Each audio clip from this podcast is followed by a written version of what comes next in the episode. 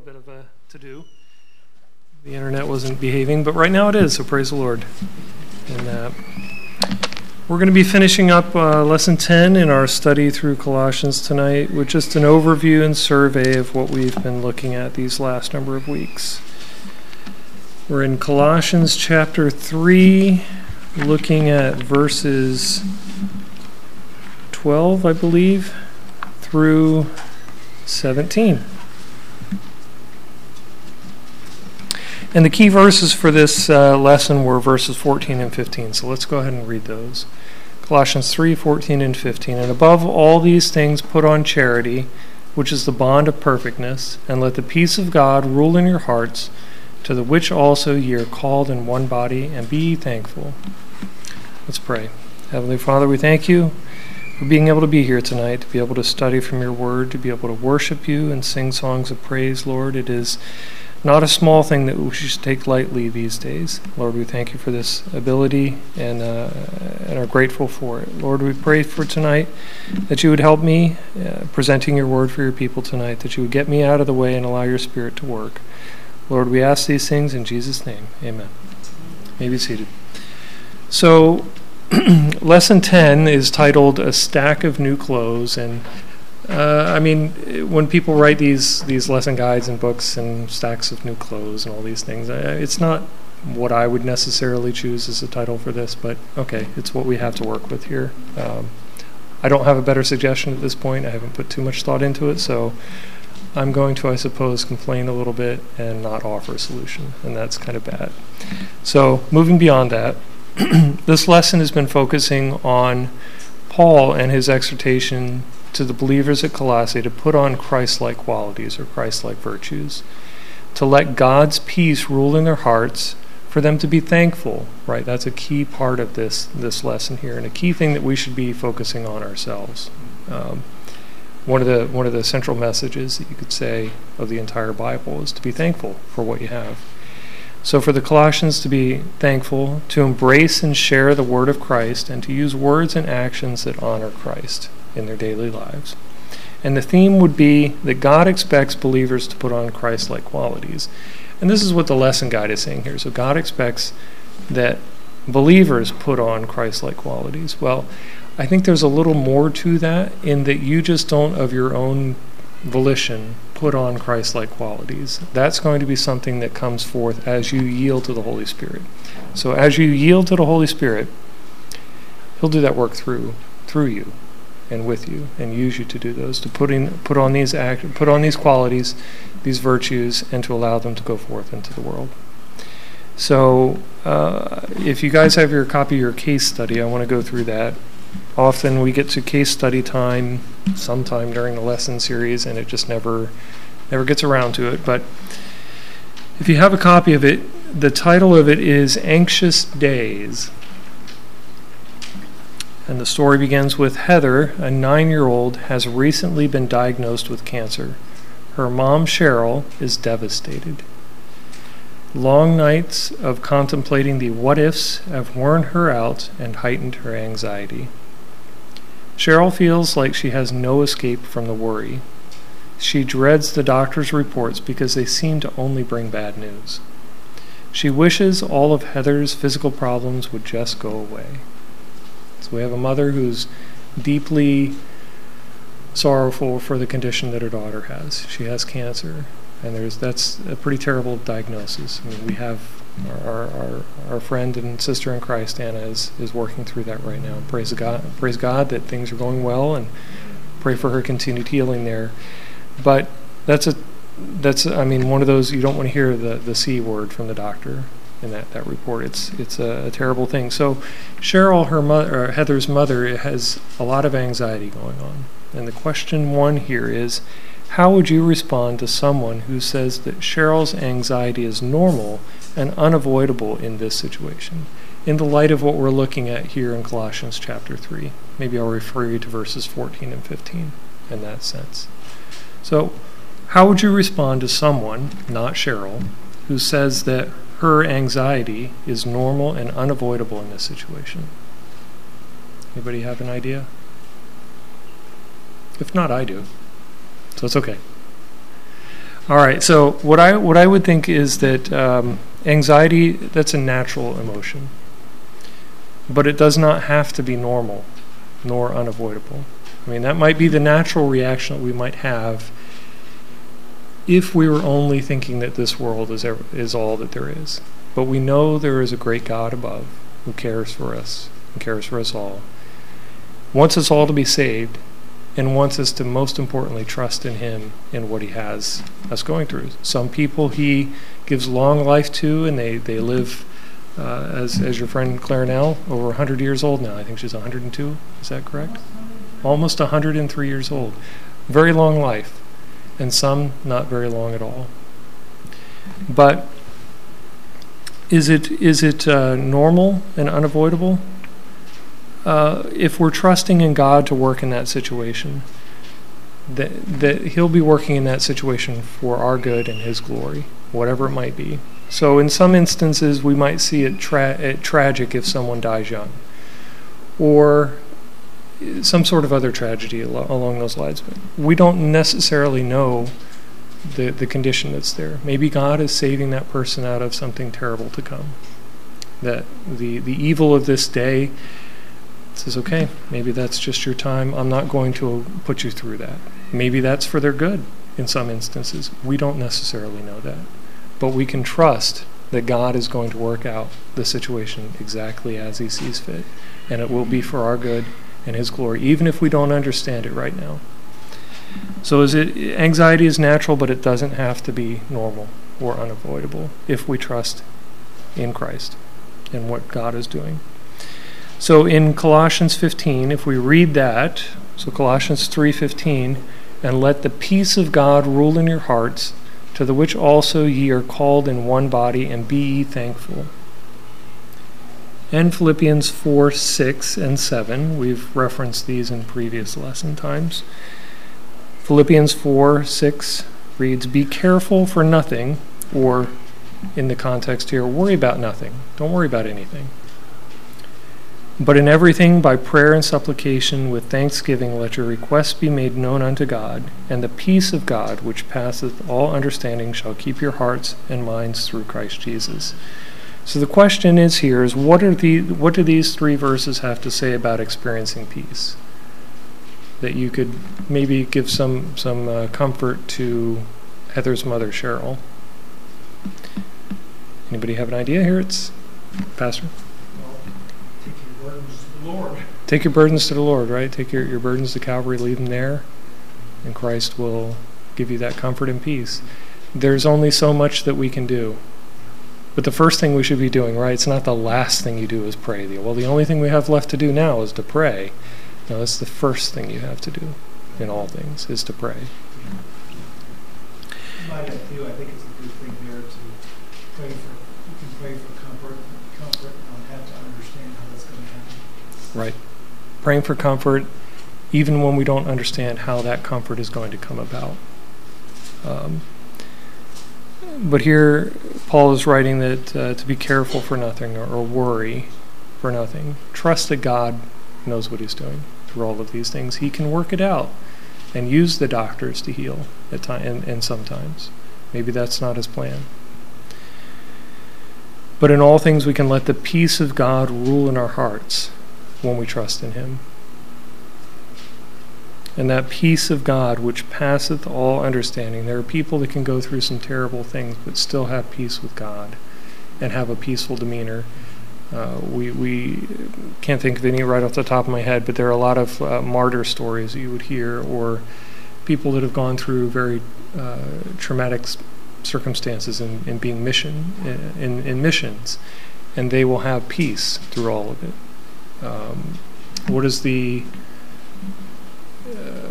okay? There are many of them out there. We can we can talk about those later. I don't want to pull any off the top of my head right now, but we can experience peace uh, by laying our burdens at the feet at the cross and, and giving those, giving those up to God, and that peace can come. So, question number three is what part of having a thankful heart, or what part does having a thankful heart play in finding God's peace? Anybody have an idea?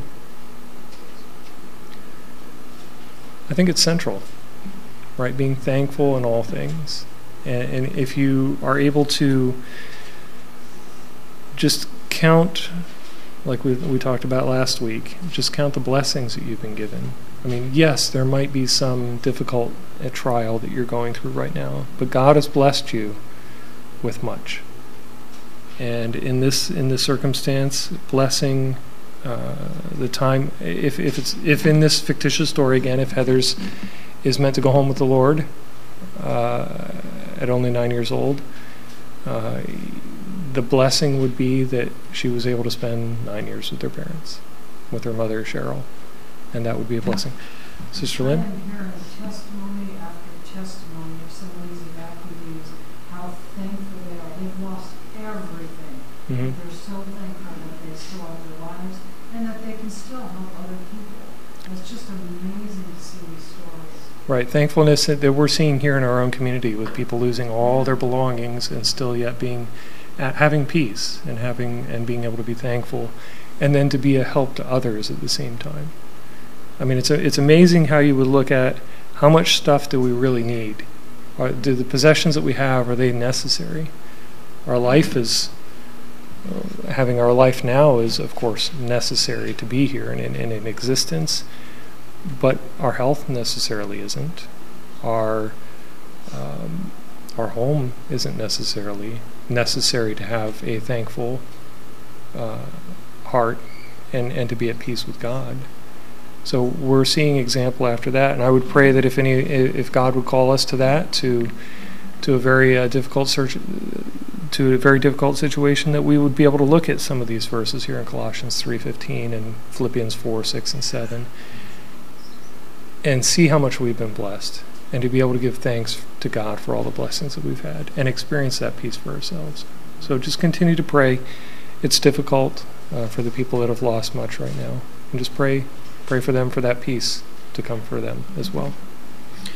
All right, and just a more of a rhetorical question, not asking for an answer here, is that uh, if God's peace is God's peace ruling in your heart, something to to contemplate. And if not, take your problems to the Lord and thank Him for how He will handle it, because and to be able to know God's peace, because He knows what's best. All right, so we're going to go over our overview of this lesson 10 here. And the lesson is broken into two sections. It's covering six verses. The first section um, being the new clothes, uh, verses 12 through 14. 12 through 14. And the second section being new conduct. So we have new clothes and we have new conduct. New things and new ways to act with those things, you could say. So the first part of it being new clothes. So these new clothes, it's just a metaphor that gives us a way to say uh, new Christ like qualities, virtues, and characteristics that we obtain once we become a believer in Christ. So those those come as you yield to the Spirit.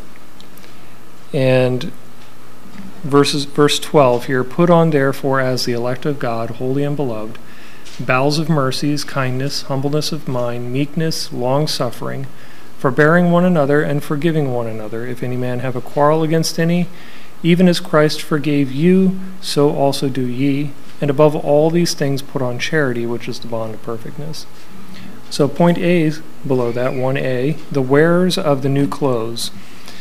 So the first part of verse 12, put on therefore as the elect of God, holy and beloved. So it's calling out the people that he's addressing right here.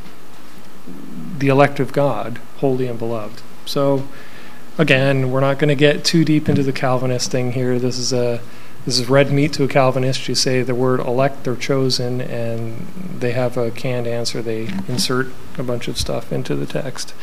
Uh, but as the called out children of God, we are called to a few things that we'll look at going forward. Believers are elect or elected to these things be- because we are already positionally in Christ. Once you're a believer, you're in Christ positionally, and you've been elected to something, some some calling for you to do, some blessings possibly in certain contexts, but it is not a um, it's not correct to impose a Calvinistic meme or uh, idea on what the word elect means. It's ne- it's never proper to presuppose Calvinism in these things. If you've if you've just studied it out for just a little bit and it goes very deep, and there's a lot of rabbit trails, but once you get to the end of it, you find out that it's just it's just a, a bit of a man-centered doctrine, making me the the special one. Although it's said time and time again that that's not the case, but let's not get too far down that one. But because we are holy or set apart as children of God and beloved of God, we should yield to God, moving to conform us to the image of His dear Son. So, because we are set apart, because we are beloved of God, we need to yield to God and what He has for us in our lives, right? It's no longer about what Brian Young wants in his life. It's not, it's not about me anymore. It's what does God want for me to do for Him with the life that I have? Was it was it D.L. Moody? I think you've referenced about someone going out and getting saved, right? Saved uh, what was it two and a half as the example or we'll just use that. Two two and a half people got saved and the person asked him well two adults and one child and no it was actually the other way around. Two children and one adult who has half their life left to live. Mm-hmm. and i got saved i wouldn't say late in my life well i don't know how long i have to live but it certainly wasn't early uh, at almost 29 years old. Um, so you could say I, i've not had a, a, a long and productive life for the Lord yet. Still working in the time that He's given me. But that's um, that we should be yielding to God and allowing Him to conform us to the image of His Son. And we look at that verse there, and the thought is uh, Romans 8:29. For whom He did foreknow, He also did predestinate to be conformed to the image of His Son, that He might be the first mo- firstborn among many brethren. That we are now that we're saved and born again, we're holy, we're set apart, we're beloved of God. We need to be yielding to His Spirit and, and drawing closer to Him in the life that He's given us to allow us to serve Him. So, that's who the wearer of the new clothes are. Part B, the description of the new clothes they started the uh, the second half of uh, verse 12 where it says bowels of mercies kindness humbleness of mind meekness long suffering forbearing one another and forgiving one another. If any man have a quarrel against any even as christ forgave you so also do ye. And we spent a good amount of time studying each of these out and we found that bowels of mercy refers to having compassion and it was kind of interesting. The the word translated bowels, I believe there were six instances of it. Uh, all of the all of them except for one referenced uh, feeling or emotion, and the last one referenced Judas in the physical, and that was kind of an interesting thing there. That the the one who was very much earthly minded and physically minded, looking out for himself, even though he was walking with the Savior for the, for for those years um, was still very much earthly and fleshly. So interesting usage of the word in each of those contexts. So bowels of mercies here is referring to compassionate and tenderheartedness toward the brethren and to the Lord or, and to the lost world around us. So it's not not that you just have compassion for everybody who's sitting here, but to a degree, compassion for the world around us, compassion for them because they're lost. They're going to hell right now. The best that they're ever going to know is right here and right now. I mean, their best life, as as one uh, uh, one person one person who alleges to be in ministry says, "Your best life is you can have your best life now." Well, that's for the lost world. That is very much a true statement. For the Christian, the best is yet to come. The second word here, kindness, and this flows from a compassionate heart.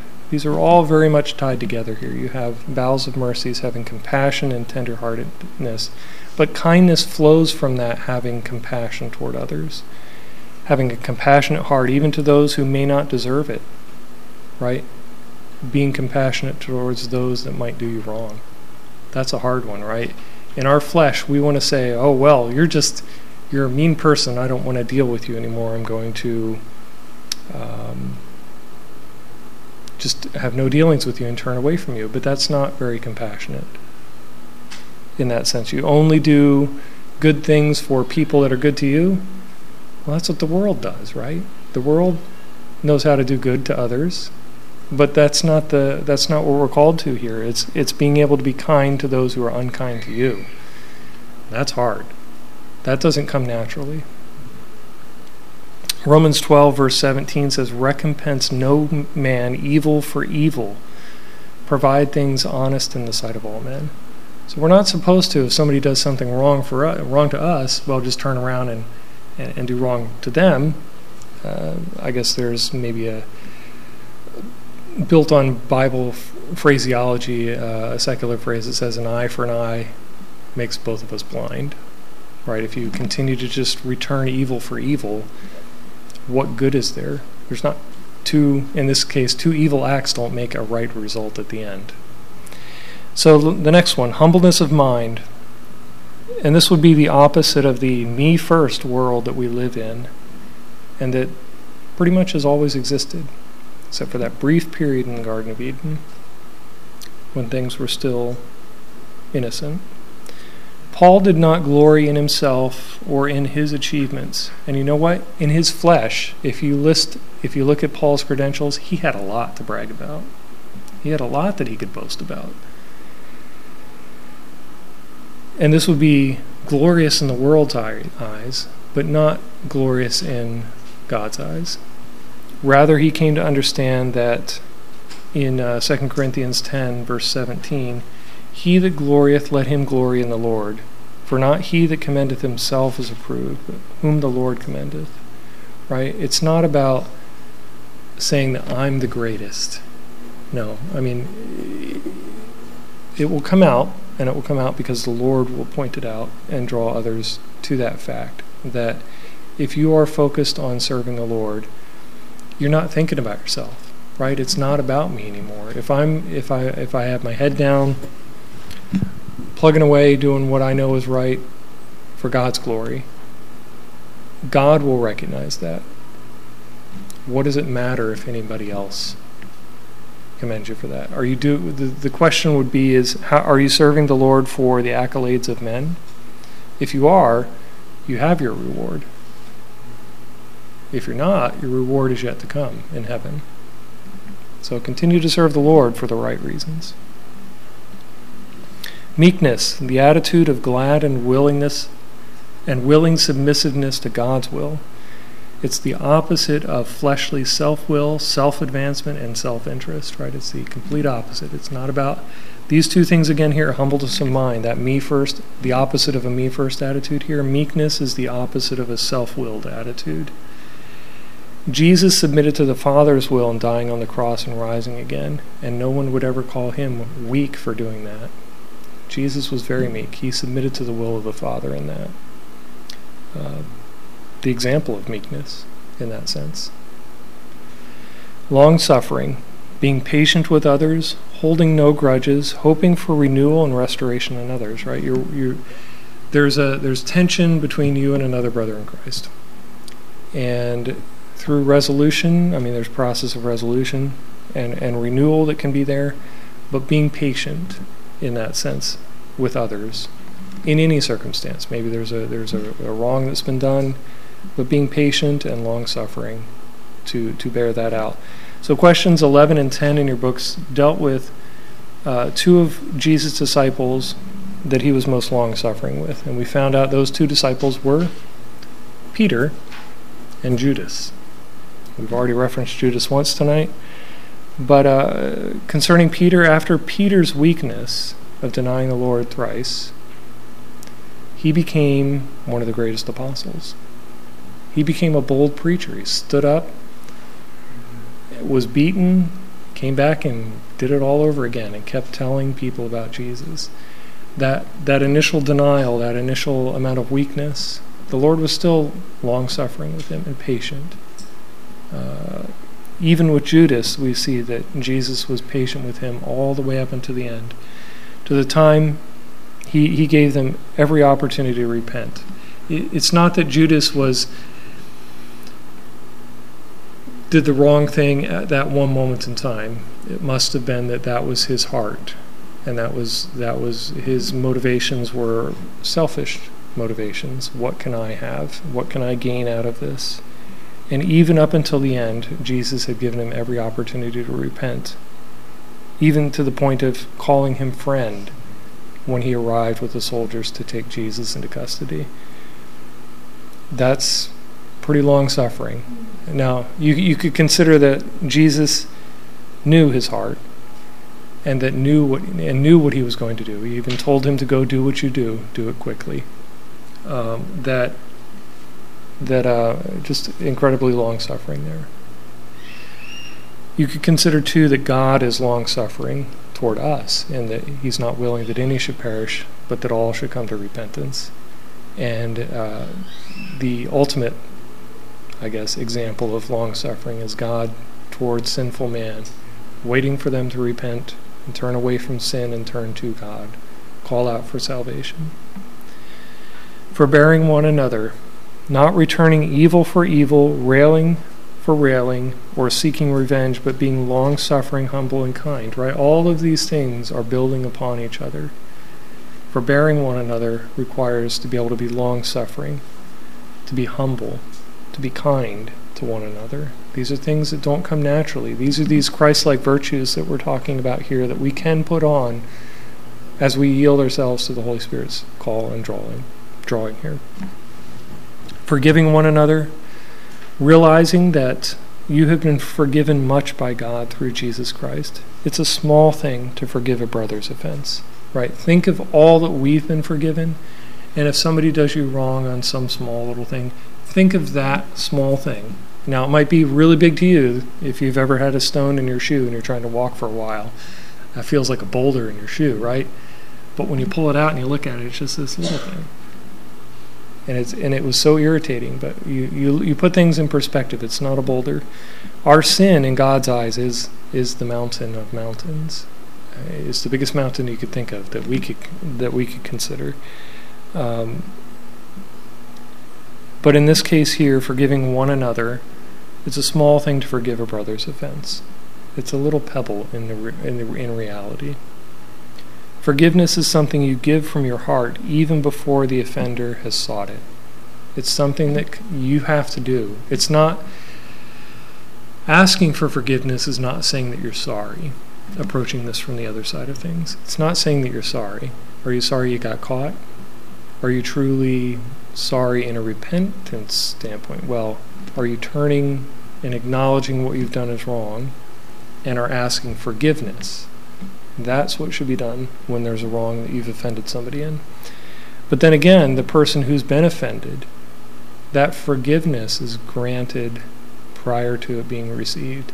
I've seen a few um, videos of where a judge is allowing family. Uh, say there, there's one in speci- one one case that I can remember um, where a judge is allowing the victims of a family uh, families that have uh, suffered the loss of their loved one at the hands of a serial killer. And the serial killer is there, and and um, I believe in this case he was very repentant for it. Now, whether he was saved or not through it all, I don't know. Very sorry for what he did, but there were some interesting instances. You had some families who were angry, and they were just hoping this person rotted in jail they went to hell, all of these other terrible things they were wishing on this man. Then there was one man who got up and who stood, and I believe he was a white haired man with a big white beard, and stood and said, I forgive you for what you did. And he gave his testimony of Jesus Christ. And he, and he pointed to him as a way of forgiveness for this man to find it. And that's that's an amazing thing. If you think about there, being able to forgive somebody that's killed a loved one of yours, that's not something you do naturally. That's something that comes from the Lord to be able to do that. So just consider that that these these these virtues that you put on are not not natural. They come from the Lord. All right, and part C, the best garment of all, verse 14, and above all these things put on charity, which is the bond of perfectness. According to verse 14, charity or love is the, is the one to put on to tie all these virtues together. So we've listed a whole bunch of them here, and we've seen a few of them interlinking with each other. But the wrapper that ties them all together is charity, or we would maybe better know it these days as love. You could say that Paul perceived charity as a wide belt or sash worn over the other garments and one that bound them all together. It is the constant thread that weaves its way through each of these virtues, ties them all together. He called love the bond of perfectness, the glue that holds all the other ones together.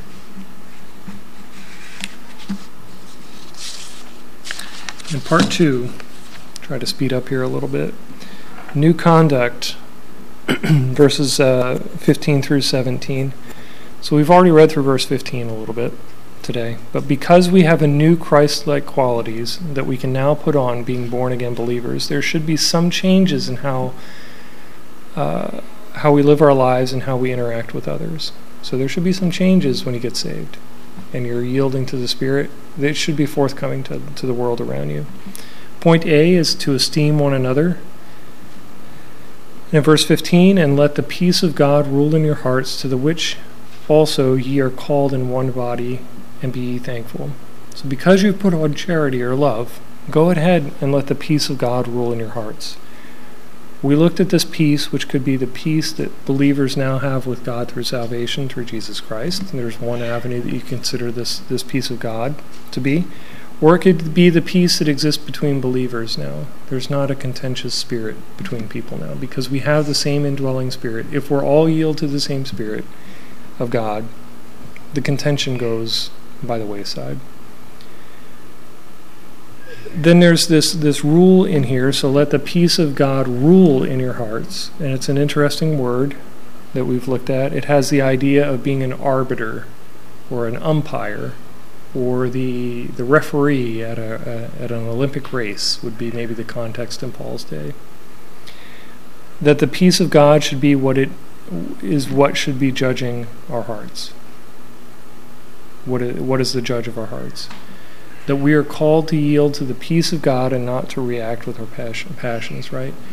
The, the arbiter of our hearts and how we should act, not react, should be, the, should be determined by the peace of God.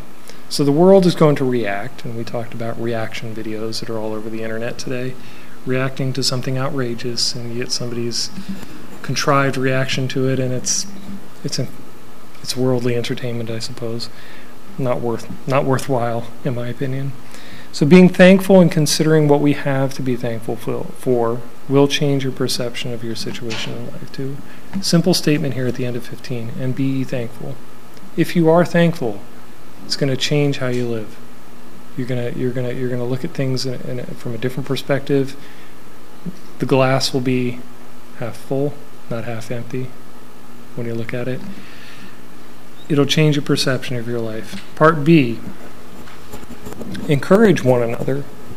In verse 16, let the word of Christ dwell in you richly in all wisdom, teaching and admonishing one another in psalms and hymns and spiritual songs, singing with grace in your hearts to the Lord. So when we welcome the scriptures into our lives, they make us wise, right? How do you obtain the knowledge of God? Well, you have to read it. It's not something you can just I remember seeing a, I think it was a Garfield cartoon back in the day, putting the book on your head and allowing it to seep in by osmosis. It doesn't work that way, right? It works by reading, seeing, hearing the Word of God. We learn what God wants us to believe and how He wants us to behave by knowing what His Word says. And by knowing His Word, we can avoid errors in doctrine and practice, and we'll be able to teach and admonish others. How do you know what right doctrine is if you don't know what the doctrine is to begin with? If you have the standard by which you judge all things, if you have your Bible, which you, under, you, you, can, you can discern truth from and compare what someone else says against what, what does the Bible say about this particular subject, then you can know truth then you'll know correct doctrine.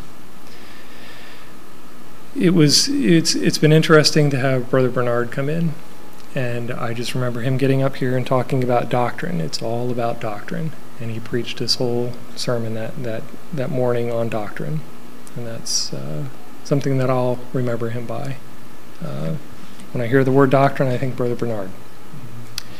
And uh, some, so some methods to teach and admonish one another mentioned in this verse are through psalms, hymns, and spiritual songs.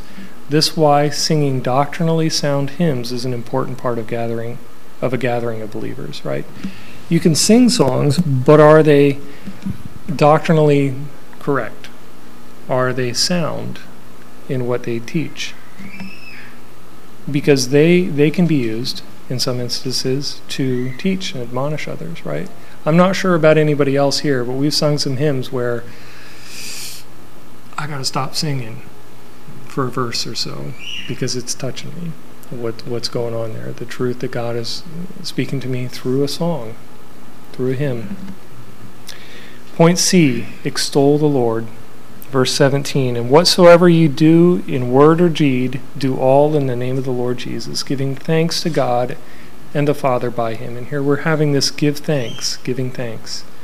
Back in, in uh, verse 15, be ye thankful.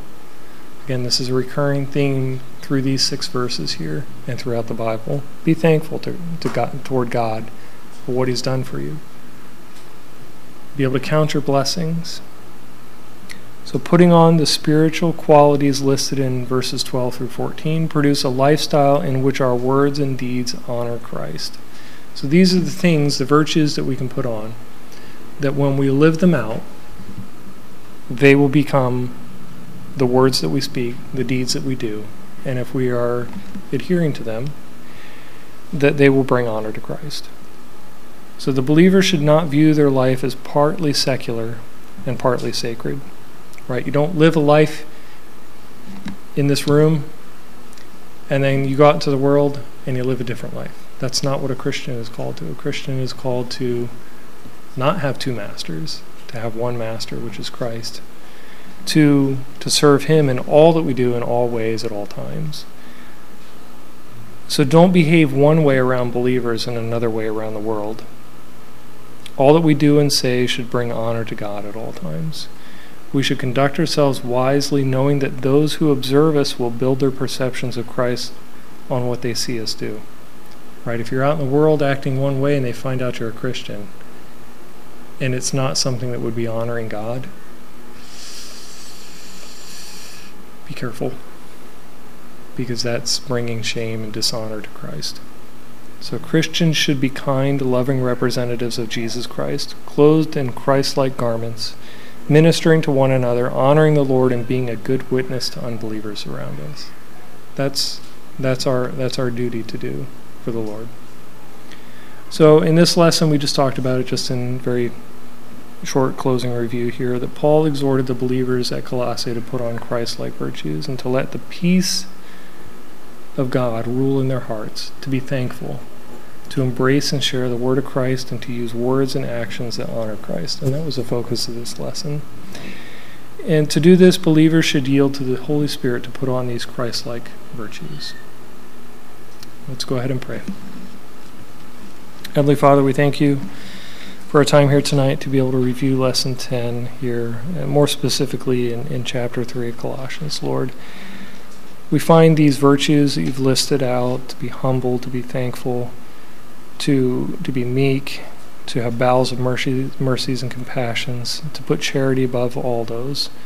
Lord, to be uh, just to be examples to the world around us. Lord, we pray that you'd help us to apply these to our lives, Lord, as we go out these doors and witness to and minister to a lost world. Lord, we pray for our safety as we return home and bring us back here safely if you tarry. In Jesus' name we pray. Amen.